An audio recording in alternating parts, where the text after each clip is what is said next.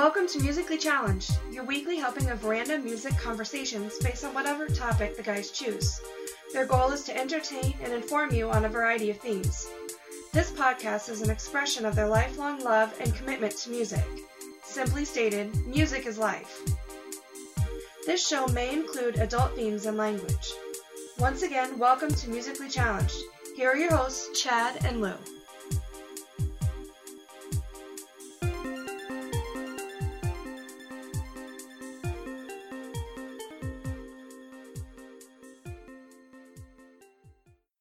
I don't know if they asked for it, but they're gonna get it. Oh yeah, in the butt. All right, so welcome to episode 79 of Musically Challenge, your weekly helping of music trivia and pretty much whatever else we want to talk about. I'm your host Lou Schwalbach, and along with me is Chad Knight. Hi. This week we're going to be talking about movie music. Movie maker. Try again. Movie makers will insert music that's meant to set the tone or make the scene work in some way or another, which is pretty much every movie that ever comes out nowadays because they have their own soundtrack. They could also have a score, which is all instrumental, or they could have a straight up soundtrack, which includes actual songs. The scores are usually the sweeping odes or orchestrated pieces that are written specifically for the movie as opposed to the film using a piece of already written or composed music. Think Harry Potter, or Star Wars, or Lord of the Rings. The soundtrack, on the other end, is usually a group of songs or movie clips that will include songs that are listened to in the background, played during ongoings of the film, or just inspired by the movie itself. I fucking hate soundtracks that are inspired by. You Yeah, know, yeah. Especially when they miss, don't include songs that are actually in the movie. Don't get me inspired. Put the songs that are in the movie. Right, right. There's a reason they were in the movie. There's a Right. reason I want to listen to them. So oftentimes movie have movies have both songs and uh, okay. Oftentimes movies that have both songs and orchestrations will sometimes come out with a soundtrack and a score, such as Forrest Gump or Twister. Be very careful when you're buying, lest you buy the score when you're actually looking for some of the orchestrated music. There you go. So today we're going to be continuing a series that talks about soundtracks we've come across in our opinion are a good selection of music. A good score or soundtrack will move the film along and evoke feelings, happiness, lightheartedness, fear, dread, sadness, etc. And while there are some amazing scores out there, we're going to be focusing more on the soundtracks that have songs on them. We may, we may delve a little bit into the flick itself, but this is more about the music. So the movie doesn't don't expect to be a rundown of the movie in depth on how this fits in the spot and so on and so forth. 100% um, authentic here. I've never seen the movie. We're going to change that sometimes. We will, but I have not seen the movie as of today. Well, and I'm going to do my best to avoid spoilers then because I'm sure you've probably heard about it, but why Yeah. spoil it? Well, you know, and we're we're a movie or we're a music podcast. We're not a movie podcast. Right. So so kick up your feet in your dream lounger and if you're in that special theater, turn on the butt warmers If you like that kind of thing. and get some fresh popcorn and a drink while we get the show started. Well, I'm gonna I'm gonna exchange the popcorn for dots, Okay? but the soda sounds good. Yeah, actually dots are pretty good. I like dots. Tropical, Any of them. not the black licorice ones. I love black licorice. Ugh, you can keep it. Nope. nope, I will throw those jelly beans out. Nope. Don't throw them out next year. Just put them in a baggie. Bring them to me. All right. You can have the rabbit turds that are black jelly beans. Mm, Nikki and I both love them. Nope, nope. I'll eat every other color, like the cinnamon ones or the like the really uh, sharp mint ones, hmm any day. All right, so they haven't asked for it, but we've said we're going to do it. Hmm We're going to get fucked up this episode. Or try to at least. Yeah, we're going to work on it. So this time, last time I brought because and we did the Louis demise. This time Chad brought, and we've got a bottle that actually looks straight out of the old west if you look at the uh, writing on It it. does. It's really nice. Um, I, I brought a McGillicuddy's Intense Butterscotch. Now, before you give us shit about getting fucked up on schnapps, enough of it will get you going, Yeah, absolutely. and we're hoping for enough of it. And but you know we're also human beings, and we have to be able to function by the end of this. Right. We actually have stuff to do later on today. Yeah, and I am not. I repeat, I am not editing this episode, so you're gonna get us uncut. All right.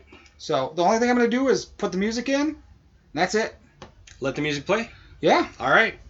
So you just said the so we're doing the intense butterscotch. Um, are we gonna give it a rating before like at the Yeah. beginning? Let's do a let's do a quick shot here. Um, there will be no clinking because we're using plastic because Butterfingers. Well, and because then nobody has to do dishes. That too. Here we go.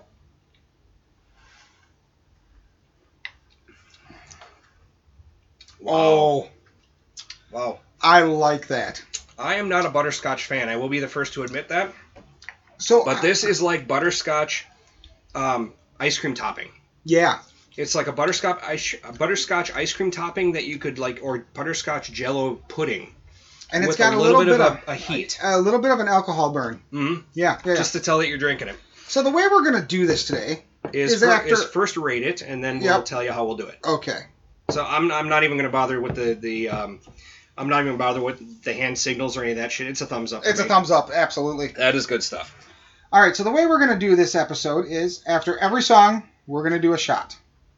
So you will probably not so much in the beginning, but you will probably notice a difference in our speech and our um, Things, volume. things will progress. Yes.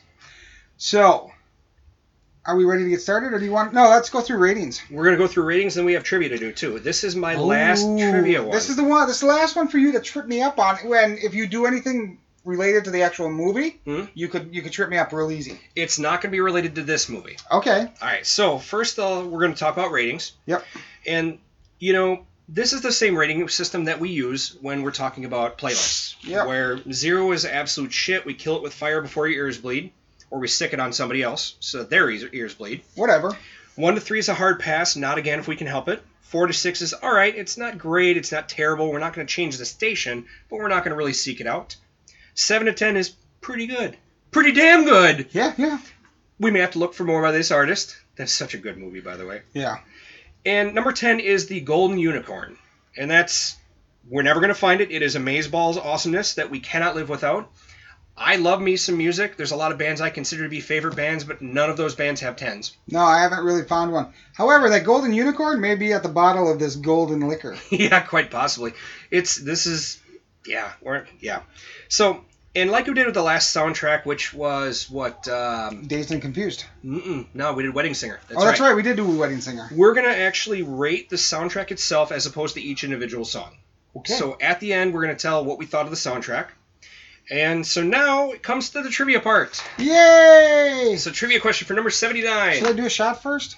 Sure. No. Why? do it. Do it. Fine. Do it. So, Monty Python's Graham Chapman and John Cleese, along with Python collaborator Neil Innes, wrote Knights of the Round Table, talking about the knight's life and activities in Camelot for the cult film Monty Python and the Holy Grail in 1975. The knights are well fed in Camelot. What exactly did they eat? Oh my god. So now you need to know song lyrics. And you Yeah. know this too. Oh, I'm sure I do. I just have to think about it. But I'm gonna also get foggy throughout the whole thing. So you might want to think early. Yeah. Do you want me to reread this? Yes, please do. All right, so Monty Python's Graham Chapman and John Cleese. Uh, Graham Chapman, I believe, was King Arthur. John Cleese was um, Well, I know he was one of the French, he was one of the French guys, right? but Um, he was Sir Robin, Sir Robin. Yeah. right? Along with Python collaborator Neil Innes, wrote Knights of the Round Table, talking about the knight's life and activities in and around Camelot for the cult film 1975's Monty Python and the Holy Grail. The knights are well fed in Camelot. What exactly did they eat? And this is directly from the The song pardon, lyrics. the lyric. Yeah, I know, and I'm and I'm and I'm thinking, but I got a feeling this is gonna be humorous at the end.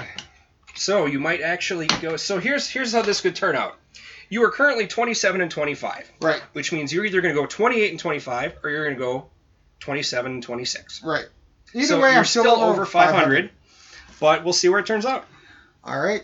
Should we get into some music? Absolutely, you get to start. Yes, I do. So I have "We Will Rock You." It's a song written by Brian Main, Ma- Main, Brian May, and recorded by Queen in their 1977 album "News of the World," which is just as a as an aside here, the first Queen album I ever owned Okay.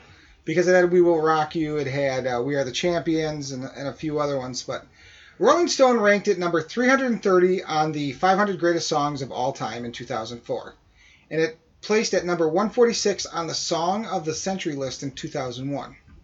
In 2009, "We Will Rock You" was inducted into the Grammy Hall of Fame. Other than the last 30 seconds containing a guitar solo by May, the song is generally set in an a cappella form, using only stomping and clamping as a rhythmic body percussion beat. In 1977, We Will Rock You and We Are the Champions were issued together as a worldwide top 10 single. Soon after the album was released, many radio stations began playing the songs consecutively and without interruption. Since its release, We Will Rock You has been covered, remixed, sampled, parodied, referenced, and used by multiple recording artists, TV shows, films, and other media worldwide. Since its release, the song has become a staple at sports events around the world as a stadium anthem, mostly due to its simple rhythm. Let's see if We Will Rock You. You got mud on your face, you big disgrace, kicking your can all over the place, singing, We will, we will rock you. Arena Rock at its best, quite honestly. Mhm. It's about as bad thing that happened, but was turned into something more than just a song about a bad thing. The imagery throughout the song makes you think of a riot or possibly of a war. I just think of a uh, I just think of a fun song that is sung during sporting events to liven up the crowd. I think it's a good song. What are your thoughts, Lou? So now this track was a B side. Yes, This was a B side. This awesomeness of a song was a fucking B side. yes, you are correct. That is insane. I agree. Um, it was a B side to "We Are the Champions" for their album New, um "News of the World" '77. Good year. It's one of their most well-known songs. Period. I mean, you're exactly right. It's played at almost every event between that and Gary Glitter's "Rock and Roll Part 2 Right? because the "Hey" song is easily enough to be yelled out. Um, it succeeds in getting the crowds going. It features early in the film, and you get to see some early jousting action. The promo posters for the song or for the movie actually show Heath Ledger looking all serious and badass with the tagline "He will rock you." Oh, okay. So that is kind of where they start off, and I think they let off the soundtrack with a good song. All right. And here we go. Shot number two.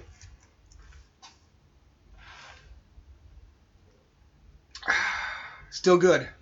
All right. Well, good because we got a lot of time left to go. Yeah. All right. What's your first song? All right, my first song, track number two, is Lowrider by War. Now, Lowrider is a single written by War and Jerry Goldstein that was off of 1975's Why Can't We Be Friends? and it's about cars, Yeah. not about drugs. It, per Harold Brown, the song isn't about drugs.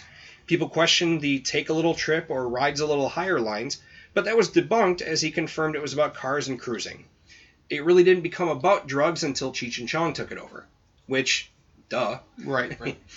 So it's a fun song that's immediately recognizable by the intro and the bass line. I mean, honestly, if you you got to know this just by the first few notes, oh yeah. especially if you've watched the George Lopez show, because which was hilarious, and they Yeah. used this for the opening theme. Yeah. Let's go ahead and take a quick listen, and then we'll talk a little bit about it. All my friends know the low rider. The low rider is a little higher.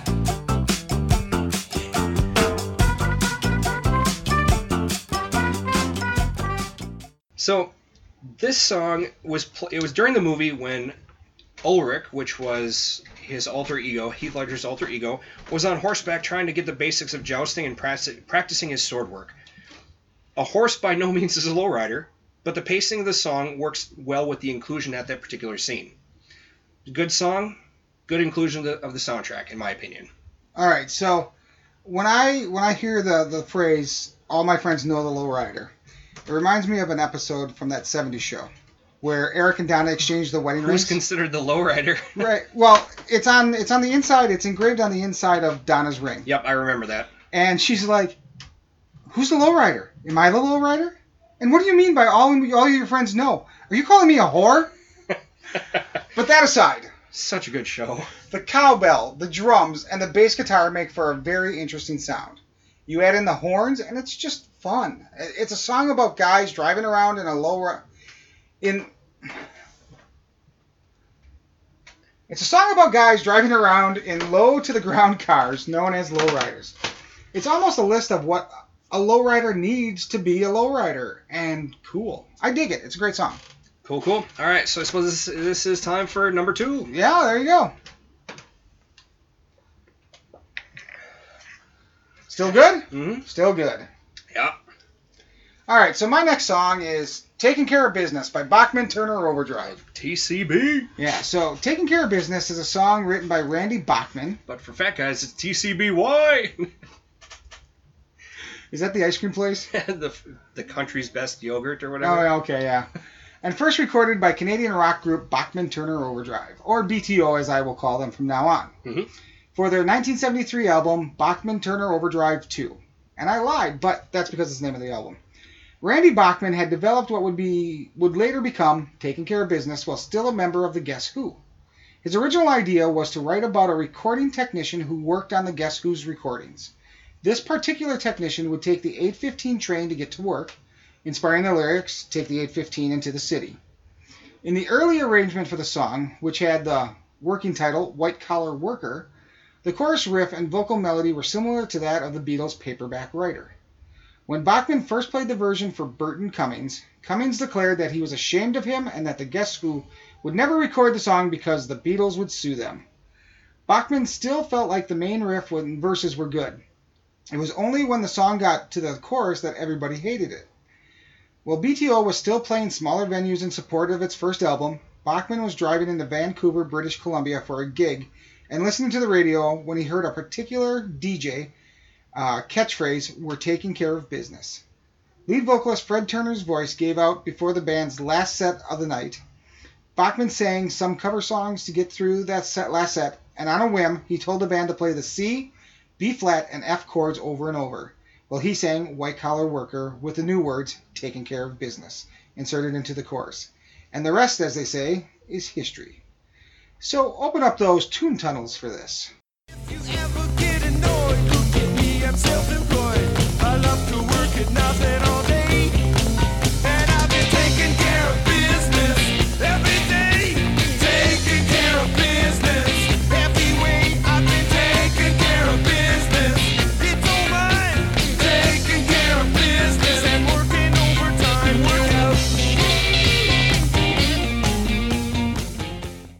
So this opening riff is probably one of the best known in rock and roll. The keyboard, drums, and guitar. It's just a high tempo rock and roll song that I really like. The struggles of the everyman. I don't see any issues with this song. It's pretty fucking awesome, honestly. You know, and just like the Queen song that was before, this is one of the band's most recognizable songs. Um, honestly, if you say BTO, this is going to be one of the first ones that anybody is going to say. Or Right. you ain't seen nothing yet with the stutter. Right. It's a great song. Um, it's played when he's doing his when Ulrich is doing his sword quote unquote best event and just getting it done in the sword arena. Because of why when it was played, it worked out well. Well placed. Good Yeah. song, enjoyable. Drop here it. we go. One more.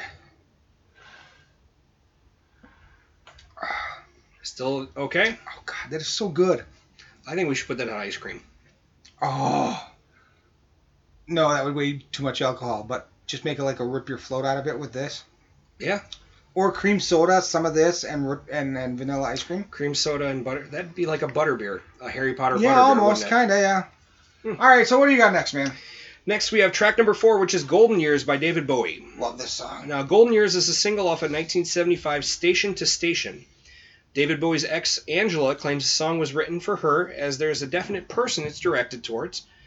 It's hard to tell if that's the case or not, and it's not as if we can really ask him anymore, sadly enough. Yeah. The song was played during the dance that Ulrich and Jocelyn attended.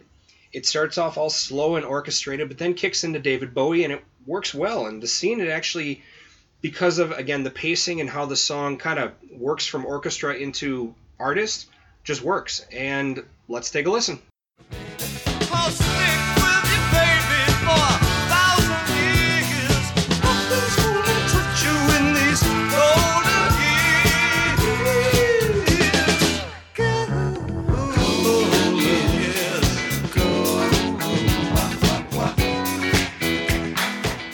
I like Bowie. I like Golden Years. It's there's nothing else to say. Yeah, it's it's a very catchy tune. The lyrics themselves are a little confusing, but to me it just sounds like you should always live like you're young, even when you're not feeling it. It's just a fun, jivey kind of song. I mean, Bowie has Bowie was a great musician, and I like a lot of his catalog. That said, this is a great tune. I could actually put this song on repeat and not get bored of it for quite a while. I don't know if I'd go that far. Um, I- You would be wrong. okay, I will. I will take the wrong, but I'm going to put something different on after a little while. That's fine. Go ahead, man. It's your turn. Um, Shoot it back. All right, that's right. I was like, wait a second, no, I just read. No, I don't want to know more. All right, so up next, I have, uh, I believe it's number six? Five. Five. Crazy on You by Heart. It is the debut American single from the rock band Heart. It was the first single following the, recent, eh, the release of their debut album, Dreamboat Annie, released in 1976. Starting with the acoustic guitar intro called Silver Wheels, the song turns into a fast paced rock song that was the signature sound of the band in their early years. Crazy on You attracted attention both for the relatively unusual combination of an acoustic guitar paired with an electric guitar, and the fact that the acoustic guitarist was a woman, a rarity in rock music during that time. According to co writer guitarist Nancy Wilson, who discussed it on an episode of In the Studio with Redbeard that devoted an entire episode to the Dreamboat Annie album, the rapid acoustic rhythm part was inspired by the Moody Blues song Question. The song's lyrics fell, tell of a person's desire to forget all the problems of the world during one night of passion. During an interview on private sessions, Ann Wilson revealed the song was written in response to the stress caused by the Vietnam War and social unrest in the United States in the early 70s. Let's go ahead and take a listen.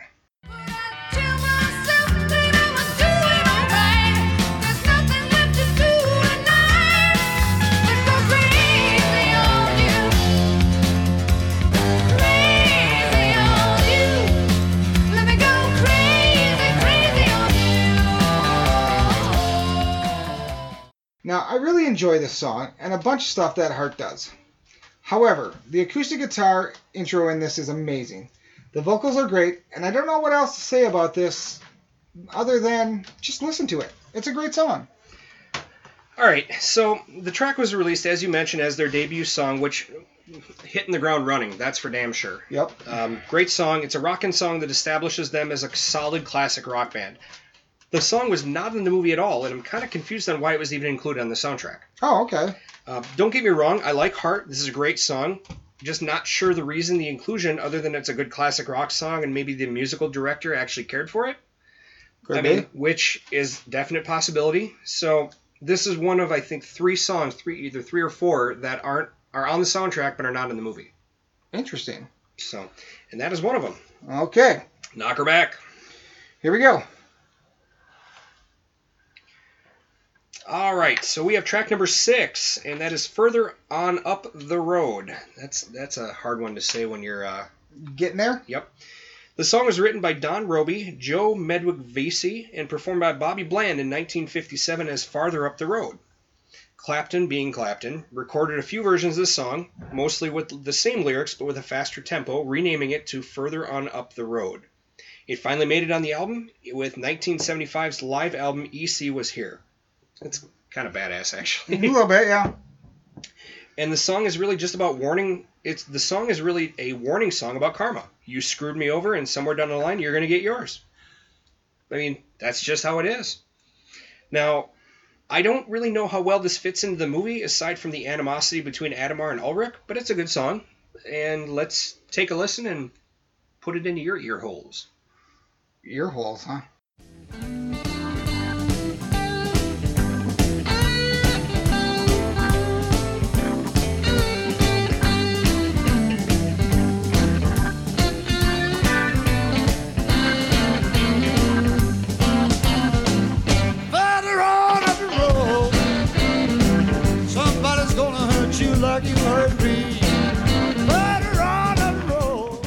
So, what do you think? All right, so it's very a very bluesy song. Now I love Clapton and what he can do on the guitar. Oh, slow hand. Oh yeah, he has an awesome skill on the guitar. I think his vocals are okay as well. He's not the best vocalist in my opinion. He's he's passable. Don't get me wrong, but he's not great. Uh, this is just a song about a guy telling a girl, "If you screw me, someone will screw you up further the further up the road." It's a karma song. It's a lot of fun. I enjoyed it. That It's sounds like a really slow echo of what I just said. I know. I, I was reading it, but you know, hey, whatever, man. Do a shot. All right.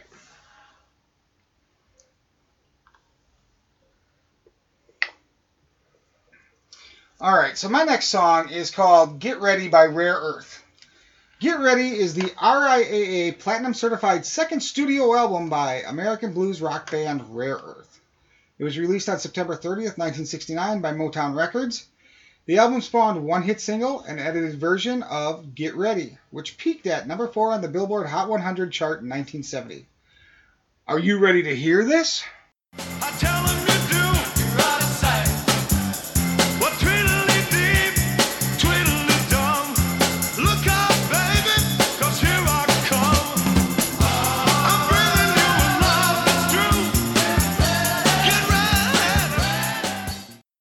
Too bad because you're going to anyways, apparently. Now, the intro makes me think of the Beatles back in the USSR. I don't know why, but that Oh, the jet plane coming yeah, in. Yeah the whole Okay. the whole thing just kind of. However, everyone knows this song, and it's a good one. Just a funky song, lots of tambourine and a lot of jive to it. I'm not just sure if it's considered disco, but it definitely has that feel of it to me. I can buy that. So go listen to it now. Well, after we're done here, anyway. What are you What are your thoughts? You know, the song was written by Smokey Robinson and was originally recorded by the Temptations in 1966, and then later Rare, Rare Earth took it and released it as part of their their Get Ready album in '69, and then as a single a year later. Which, why it would become a single a year later, I don't understand that. But then again, that's why I don't make millions of dollars working for the recording industry. Exactly. This Motown staple is it's just a fun song. Um, it is a love song that's about dancing. It's used in the movie to prepare the listener for Ulrich's entrance and the pursuance of his love interest, Jocelyn. Okay. It's a uh-huh. it's a worthy inclusion. I think it's an entertaining song, great classic rock Motown song. Absolutely worth it. All right. It's my turn again, huh? Yup. All right, here we go. You know, as we're getting down the line, I'm starting to taste the alcohol more. Yeah, I am too, actually. I didn't know if that was just me or not. No, but it's still good. No, it is still good. It's just one of those that's like it's becoming less sweet and more burny. Right, and most of the time alcohol goes the other way. Well, yeah, because you just stop thinking about it. Maybe that's it. So, All right, got- so what do you got next? number eight we've got is "I Want to Take You Higher" by Sly and the Family Stone. This track was written and recorded by Sly and the Family Stone and was the B-side single to the the hit song "Stand," and later was released in the or released on the 1969 full album "Stand." Okay. The song itself did well enough to also chart. Stand was top 30, and this was top 40. And the song is not a message song per se, but is just music about music and the feeling that someone would get by listening to or performing said music. Okay? It's a good funk song that's entertaining to listen to, and again, I really don't know what it has to do with the movie. Um, music really isn't a big part of the film, so it seems a bit out of place, but it's still an entertaining song. So let's take a quick listen, and then we can hear what Chadwick has to say.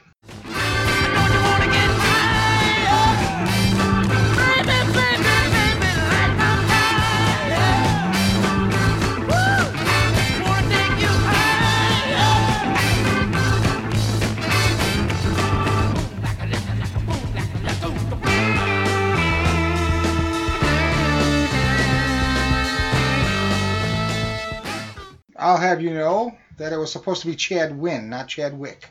Chadley, got it. All right, so classic disco song.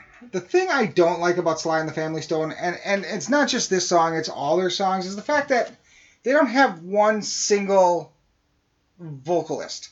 It's every it's like every line in the song or every stanza in the song is sung by somebody else.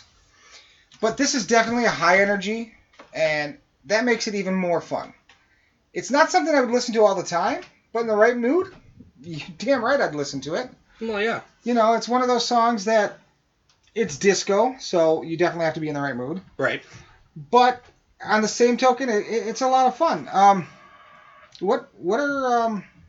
No, you drink now. Woo! You're starting to get there already, are you? Well, I'm kind of a lightweight compared to you, Yeah, you are. so yeah, I'm gonna get there a lot faster than you are. That you are. All right, so, we so got, you uh, got track number nine. What is number nine? It is The Boys Are Back in Town. It's a single from the Irish hard rock band Thin Lizzy. The song was originally le- rele- eh, released in 1976 on their album Jailbreak. It was 1976 and we were touring America, recalled Scott Gorham. Jailbreak wasn't shifting, and we weren't selling any tickets. But there we were, gigging around. The manager came in and told us, Well, guys, it looks like you have a hit record. Our response was, Wow, which song are you talking about? When he replied, The boys are back in town, it was a case of, Really? We demoed maybe 15 songs, and The Boys Are Back in Town wasn't among the 10 that were chosen for the album, which in some way made it a double surprise. We had all to two DJ, we owe it all to two DJs in Louisville, Kentucky. They fell in love with the fucking song and played it incessantly until other stations in the surrounding area picked up on it. Had the song not kickstarted the sales of the album, then the band was over. So let's go ahead and listen to what the boys are up to. Haven't changed, had much to say. But man, I still think them cats are crazy. They were asking if you were around, how you was, where you could be found. I told them you were living downtown, driving all the old men crazy. The boys are back in town, boys are back in town. So Their response, I'm sorry, makes me think of um, Major League. Remember when um, Tom Berenger's character gets the call? He's all hungover and everything Right. else. It's like, could have at least told me you're from the Yankees. Yeah. he's like, shut fuck up. you, Tolbert. yeah, exactly. That's kind of what I'm thinking when it's like, yeah, that song. Quit. No, shut up. So the Rare Thin Lizzy song that I re- that I really like. It's a simple song about a group who used to hang out and now they're back, trying to get everyone together for a reunion of sorts, I guess. It's a band and they're looking for all the people they used to play to. Each verse is the same but different, if that makes any sense. Hmm. I, I like this one. It's it's a really good song. I have to ask though. You said this is a. I don't know if I maybe I misheard you. You said you were. It was a rare Thin Lizzy song that you cared for. Yes. I thought you liked whiskey in a jar. I do. I but that's I mean if you look at their whole catalog, Well, I- there are very few that I enjoy. Oh, they're they're a greatest hits band. They absolutely are. Absolutely. I mean, I can probably count on one hand how many songs of theirs that I know. Okay. Now it would be one extra one because of last episode's Emerald, Right. which is the the other side of the boys are back in town. Right. So, And and they're both good songs. I mean, I was really impressed by Emerald. So so thin, this track was released as a single on their uh, Jailbreak album, as you mentioned, and you're. I mean, I got the same information you do. They were in a bit of a stagnant career slump. The song hits it, it revives them, and so they're back. Their image just returned, as were the boys back in town and partying and hanging out, and it's just it's like everybody getting together at the bar. You know, you come back to town after being away from college or whatever the case is. You go to the bar, try to get your old buddies back together, and that's how it is. or like an American Pie at the hot dog place. Yeah, there you go. So the, the film uses the song where Ulrich, Ulrich and his entourage return to the jousting and sword rings to get back together for competing. His, I thought it, it was a good song to include because it's kind of bringing everybody back into it. yeah. Okay. So, and that would be you, sir. Yes, it would. This is number six. You feeling kind of warm yet? I'm feeling definitely warm. so, wow, Getting a little bit more fuzzy. Um, Bernie, is it? that one was really burny. You know, like when you get a mixed drink and they don't mix it right, you just Yeah. take that first straw sip and all of a sudden, like your your face puckers. Or if you're because- like me and you're not a straw sipper and you take the first drink, you're like, oh, that's not so bad. You get halfway down and you're like, Yep, exactly. All right, so track number 10 is actually not a song per se. It's actually a clip from the movie. oh, this fucking thing. Yeah. The track is a movie audio clip. Paul Bettany plays Chaucer, and it is implied that it is that same Chaucer, the, The, the Canter- writer, the, Canterbury Tales guy. Right. Okay. He's the herald of Ulrich slash William. During one of the final jousts towards the end of the movie, Chaucer gets a chance to announce his knight, and this is it. The wording mo- won't make a lot of sense if you haven't seen the movie, and even afterwards, while it's rousing for the movie, it really loses a lot because it's on the soundtrack and just really doesn't make much sense here. I can honestly think of a lot of other clips that would have done a lot better, but Bettany's just got a really good voice. I mean, he was Jarvis on Iron Man. He was the Vision in the other in what was one of the Avengers movies. You are obviously getting loaded. I can tell by your actions. What? so let's go ahead and take a listen while Chad continues to play with things that are not for adults to play with. it's mine. I can play with it. Here he is!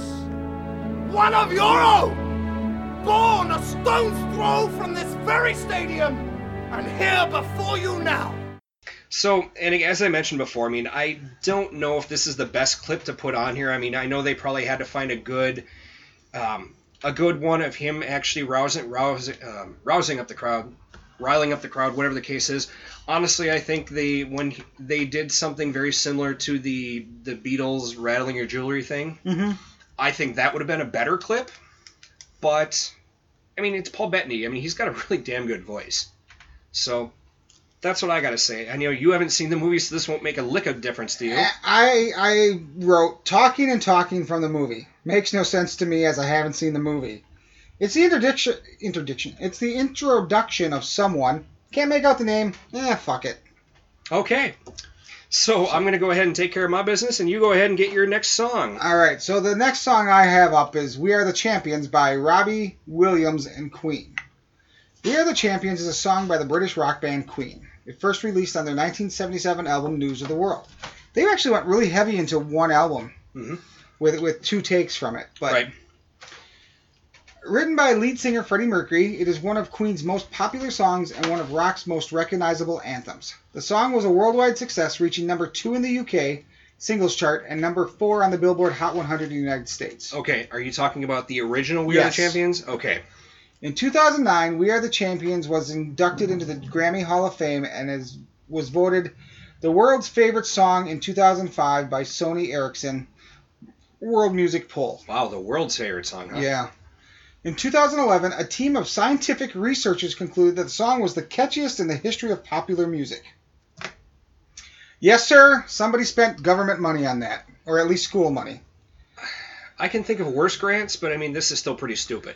We Are the Champions has become an anthem for victories at sporting events, including an official theme song for the 1994 FIFA World Cup, and has been often used or referenced in popular culture. The song has also been covered by many artists. On October 7, 2017, Queen released a raw session version of the track to celebrate the 40th anniversary of the release of News of the World. It was made from previously unheard vocal and instrumental takes from the original multi track tapes. It also presents for the first time the original recorded length of the track, which is two choruses more than the 1977 edited single. Will you be rocked? I've had myself kicks in my face, but I've come through. I need to go on and on and on and on. We are the champions, my friend. All right, so I'm not sure who Robbie Williams is, and it didn't take time to look it up. And, and I didn't take time. He did the song Millennium. No. Yeah, if you know those Now CDs that everybody Yeah. had, he was. It's one of the songs on there. If you heard it, you recognize it. Okay. But I, like I was going to say, he can sing. Everybody knows this song. It's a great Queen song. And though the official statement is that it's Robbie Williams and Queen, but unless they're sampling something from Queen that I didn't hear when listening to this, there was no Queen in this. This was just a cover of the song by Robbie Williams. I think it was Robbie Williams, and then like Brian May was playing guitar. Oh, was that? He wasn't in the video. I can tell that much. Okay, yeah, I think it was like Queen members that were playing. That's why it's with Queen. Okay. So it was a great cover. It's got a bit of a punk edge to it, which I really like and I'm okay with. So for me, it's all good. I enjoyed it. So this is another rousing track by Queen and is incredibly successful. It brings on the specific emotion of the thrill of victory. I mean, bottom line, Right. um, they use it. You're you're exactly right. They play it at the end of certain sporting events. Um, they played it at the end of Revenge of the Nerds when the Nerds won per se. Um, there's really no guesswork what this song is about. Victory. Um, at, and that's and usually when movies the finger quotes good guy wins, that's when the song plays Right. After one of Ulrich's significant jousts, this version of the song plays and it just works. It really does because he was the victor. Robbie Williams has a decent voice, but I still prefer the original version, which I'm sure you probably do as well. I do. Um, it's not bad. Um, Robbie Williams, I'm just not a huge fan of. It's got a nice little punk edge to it. And Yeah, I like I that. suppose. You know? But yeah, I do like the original better. And I have to say that I prefer because Queen is paired up with a lot of different artists. I mean, they paired up with Adam Lambert. They paired up with Paul Rodgers from Bad Company. I think Paul Rodgers is the most successful one Yes. Adam Lambert is An abomination. yes. Good word. but no, Paul Rodgers, I think was a two-year stint that he did with Queen, was honestly the best collaboration I think of all of them. right, right. And you know, and it's one thing that Queen has always said throughout their years since Freddie died. We're not replacing Freddie. We just have a different lead guy. Mhm. Which I think is brilliant on their part. Oh yeah. You know, so I suppose here we go. All right. You're getting kind of slower when you're doing these. I'm getting full. Full. All right, so my last one that I'll be talking about is a song called "Pieces" by Dan Powell. But it won't be the last shot you're taking This is true. You got to take this one and then you got to take one with my last song, so we have equal number of shots. Right. Okay. All right, so this second to last song in the soundtrack is another song that is not in the movie. The song is a soft, acoustic, heavy pop song. The only documentation I could find is that the song is solely on this soundtrack, and I have no fucking clue who this guy even is. Amen, brother. This is a good thing though because the song is fucking terrible. I'm sorry. This is an awful song. It's boring. It's blah. We're gonna make you listen to it because we're evil bastards. And it's part of the format. Right, but more so because we enjoy your pain. That too.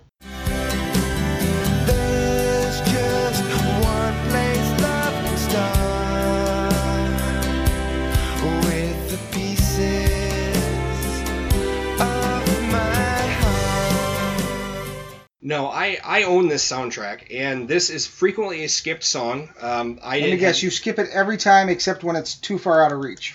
Um, it's no because when you're on the iPod, all you have to do is press a button. Oh, okay. But no, I mean honestly, the eleventh track on this, which was "We Were We Are the Champions," is where the soundtrack should have ended. These last two songs should not have been put on here. Pieces is the shittier of the two last ones, and I have nothing positive to say about this song at all. I said a love song. Mostly saw it titled Pieces of My Heart, actually. Um, normal sappy song. It's a song about a man's love for a girl he can't have. You know, the normal thing. It's if, just you, if you could see what we're doing, we're doing that jerking off motion, blah blah blah. it's just kind of for me. Yeah, it's a boring as hell song. But the bonus out of this is you get to have a drink. Yeah, so I guess that's a plus. There you go.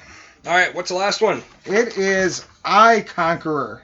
And that's I like. Is it E Y E? Yeah. Yes. By Third Eye Blind. Haha. I think it was a play on words that sucks. Okay, so this is a song about a warrior in battle and the girl at home and what he will do to get home to her. I haven't seen the movie or heard the song before we got started here, so let's push this into your ear holes because we're evil bastards.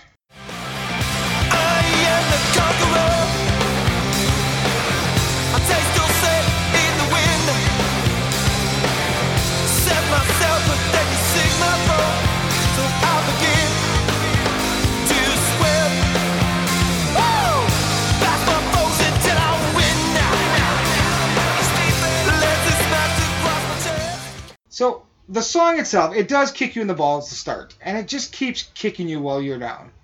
I really like the song actually. It's a rocker that seems to be the idea for the soundtrack.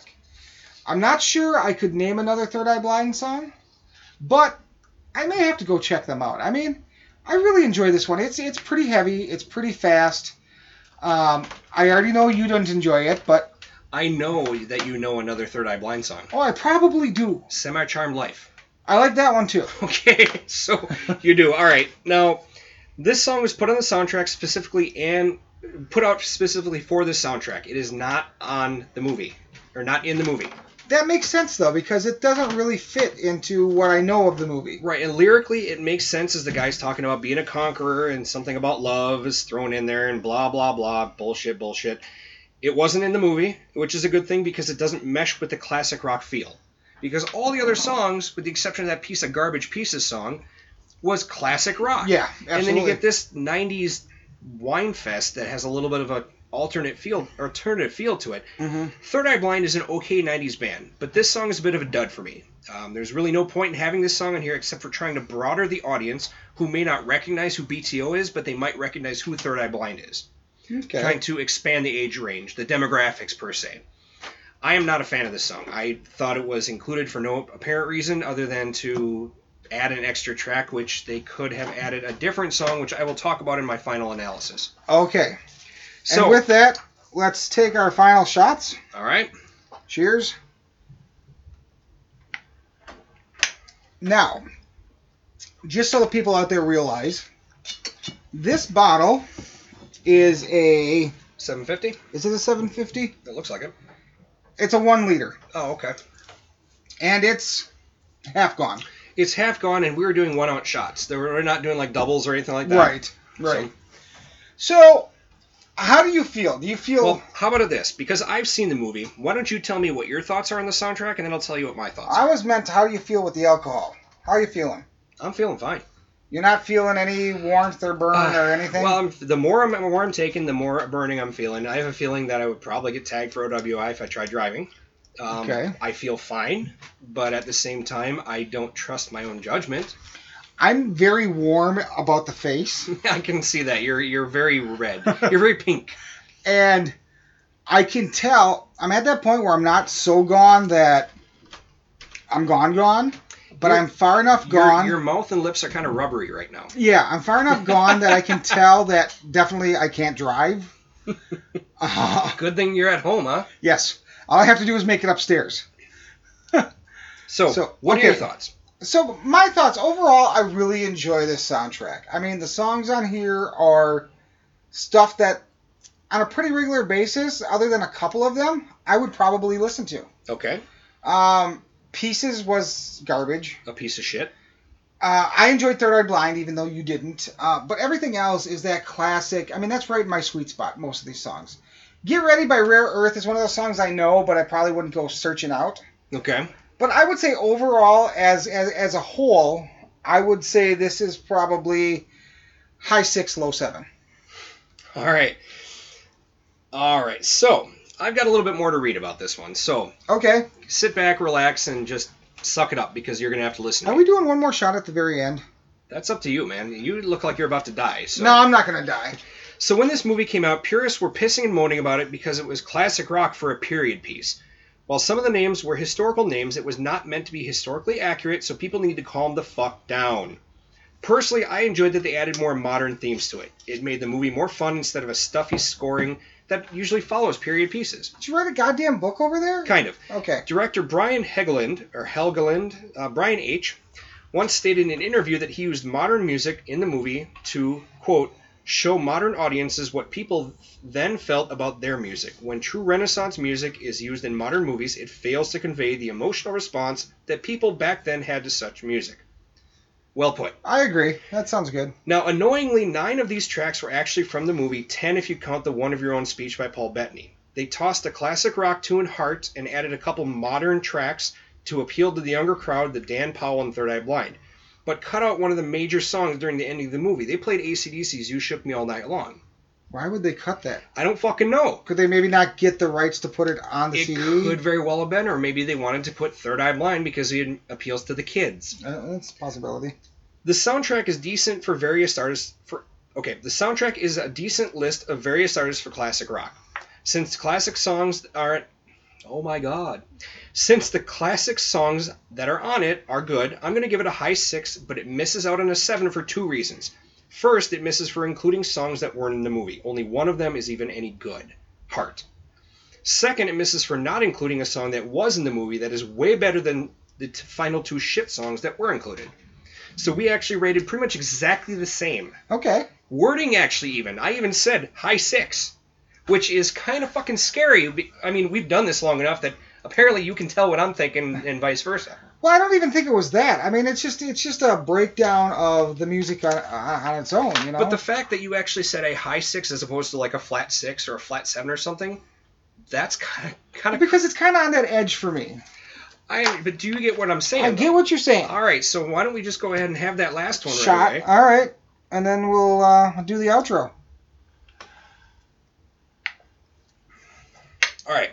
oh, that one got to me. Oh, that one came through the nose. Mm-hmm. All right, so we're gonna go ahead and do that trivia now and see if you're gonna go 28 and Oh, 25, shit. or if you're gonna go 27 and 26. That's gonna be the number. you're gonna slap yourself when you find out when you hear this. Too. I have a guess. I, I know. So Monty Python's Graham Chapman and John Cleese, King Arthur and Sir Robin, along with Monty Python collaborator Neil Innes, wrote Knights of the Round Table, talking about the knight's life and activities at Camelot for the cult classic film 1975's Monty Python and the Holy Grail. The knights are very well fed in Camelot. What exactly did they eat? Treacle pie.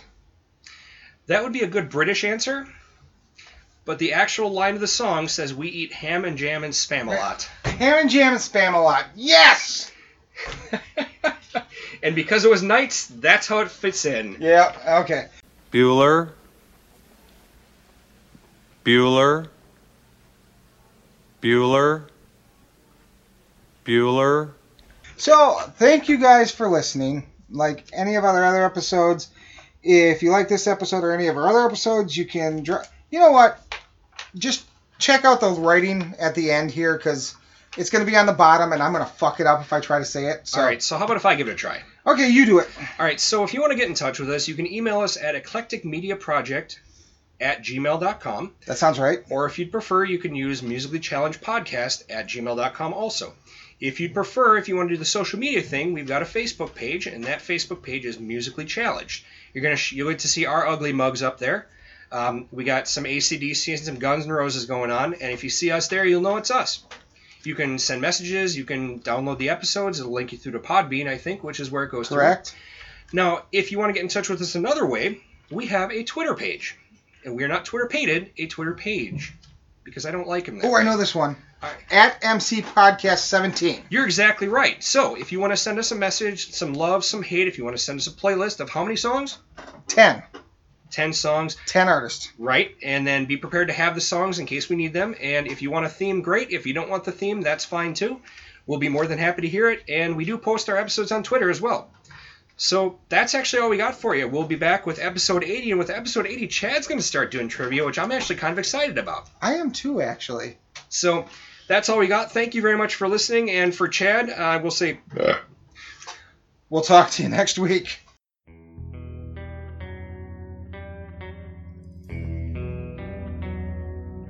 You have been listening to a program from the Point of Insanity Network. Visit us at poigamestudio.podbean.com for more shows.